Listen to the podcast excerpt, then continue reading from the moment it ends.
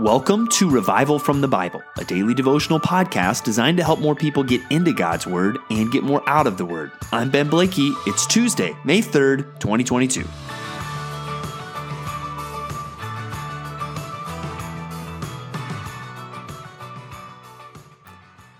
Well, if you were to travel to Israel today, one of the places you would probably go on your tour is the Dead Sea. And obviously, the Dead Sea is known for the attraction of you just being able to float. Uh, it's like you sit in the water and it's like you're on an inner tube. It's just there's no inner tube.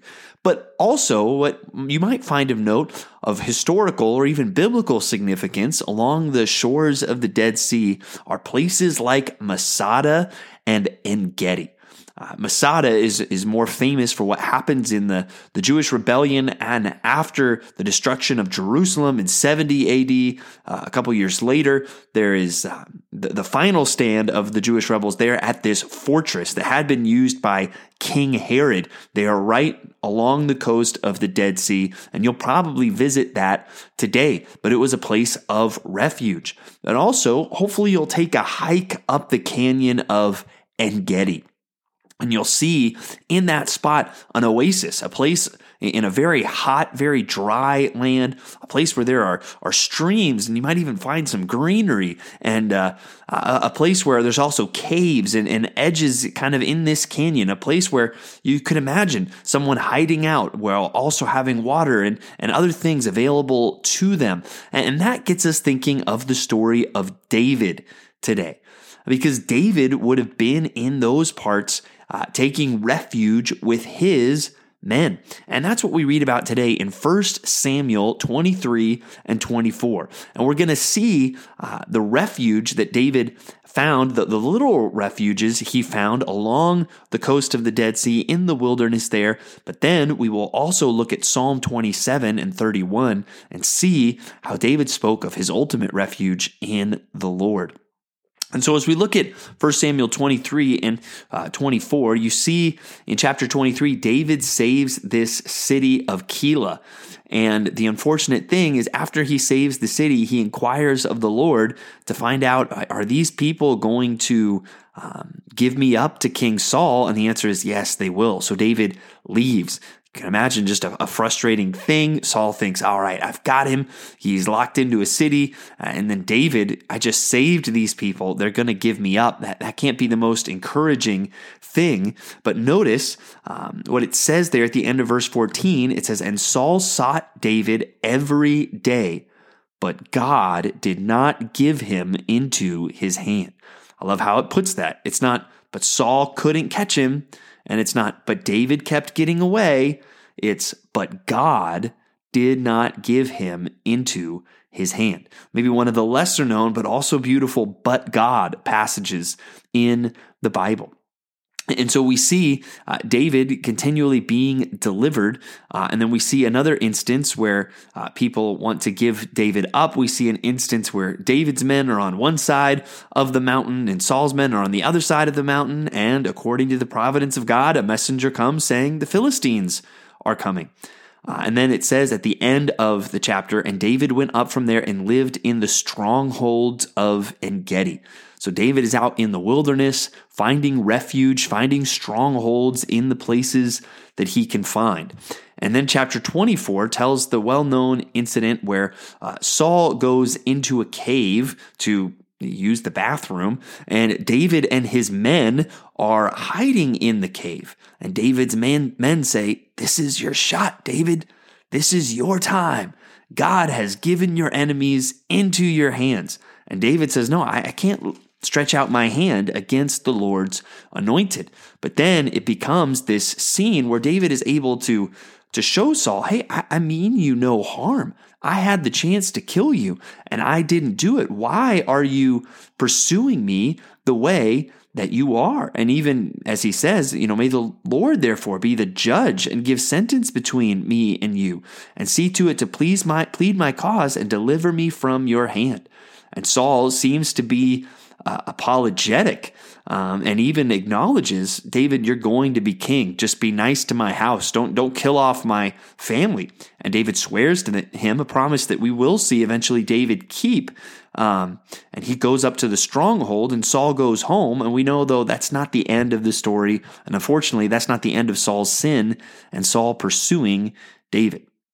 But we see there David taking refuge in the wilderness. And that gets us thinking about the Psalms that we will see today. Turn with me first to Psalm 31.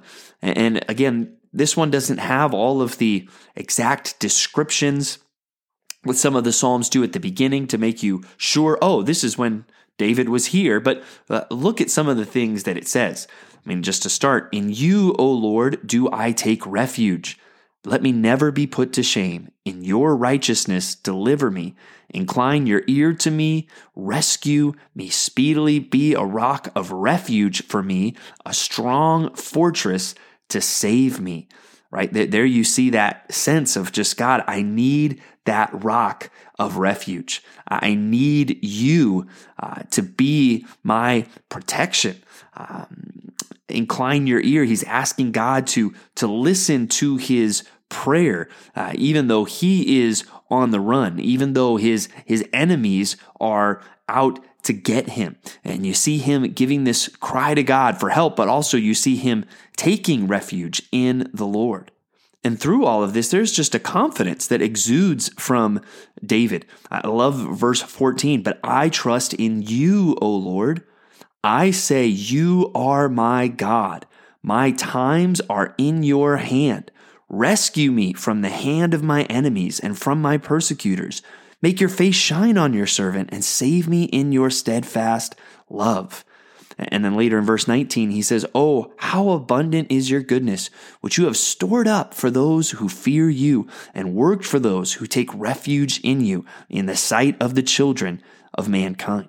So you see, in the midst of all that, he is taking refuge in God, but as he does, he has a confidence. He knows, God, you are my God. My times are in your hands. You've stored up goodness for those who fear you. He's trusting in God. And it says, even in verse 21, this is another thing that connects it. Uh, Blessed be the Lord, for he has wondrously shown his steadfast love to me when I was in a besieged city. Right? Remember when Saul and Keilah is like, oh, I've got him surrounded. He's locked himself up in a city. But nope, God rescues him. And that's where you see the exhortation at the end be strong. Let your heart take courage, all you who wait for the Lord. And that really connects this psalm with the psalm that we'll, the other psalm that we read, Psalm 27, which ends very similarly. The end of Psalm 27 wait for the Lord, be strong, and let your heart take courage. Wait for the Lord. Or it begins, The Lord is my light and my salvation. Whom shall I fear? The Lord is the stronghold of my life. Of whom shall I be afraid? I'm not going to be afraid. I'm going to have courage. I'm going to take heart uh, because I know who my salvation is. I know what my refuge is.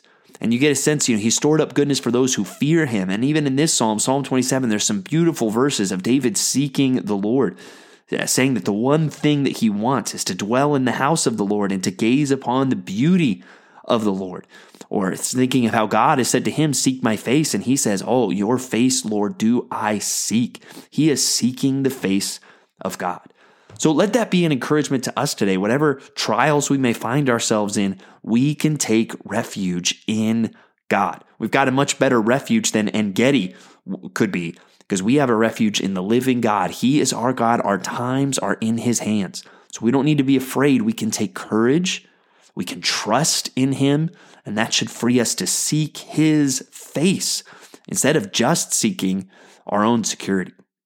And even we saw there the sovereignty of God, but God is the one who delivered David out of the hand of Saul. And we see more of the sovereignty of God as we look at Matthew 26, 1 through 5 and 14 through 20, Mark 14, 1 and 2 and 10 through 17, and Luke 21, 35 through 22, 16. Now, uh, as we read these, we, we see some sad things. The leaders plotting to put Jesus to death, Judas becoming complicit in that by uh, betraying Jesus for a price. Uh, what, what a sad thing that is. But we also, in the midst of that, see Jesus preparing for the Last Supper. And there's some interesting things, right? He sends a couple disciples on a secret mission, and it seems like some things are prearranged. And what's going on there? Well, I think it's another example of the providence of God and even the mastery of Jesus. The leaders want to kill him. Judas is now in on the deal, but Jesus wants to do the Passover with his disciples. So he's going to do it in a place where Judas doesn't know where it's going to be.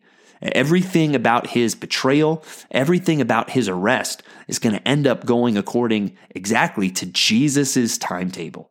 And that's one cool thing that we'll see as we go through this account that even though Jesus is getting arrested, even though Jesus is getting beaten, even though Jesus is getting crucified, he is 100% in control of the situation. Our God is in control. We can trust him.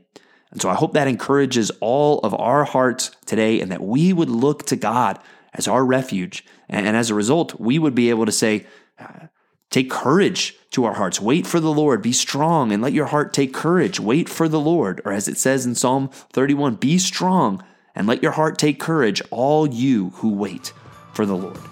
Thanks for digging into God's Word with me today on Revival from the Bible. For more resources, check out revivalfromthebible.com. To learn more about Compass Bible Church Treasure Valley, go to compassbible.tv. The grace of our Lord Jesus Christ be with you.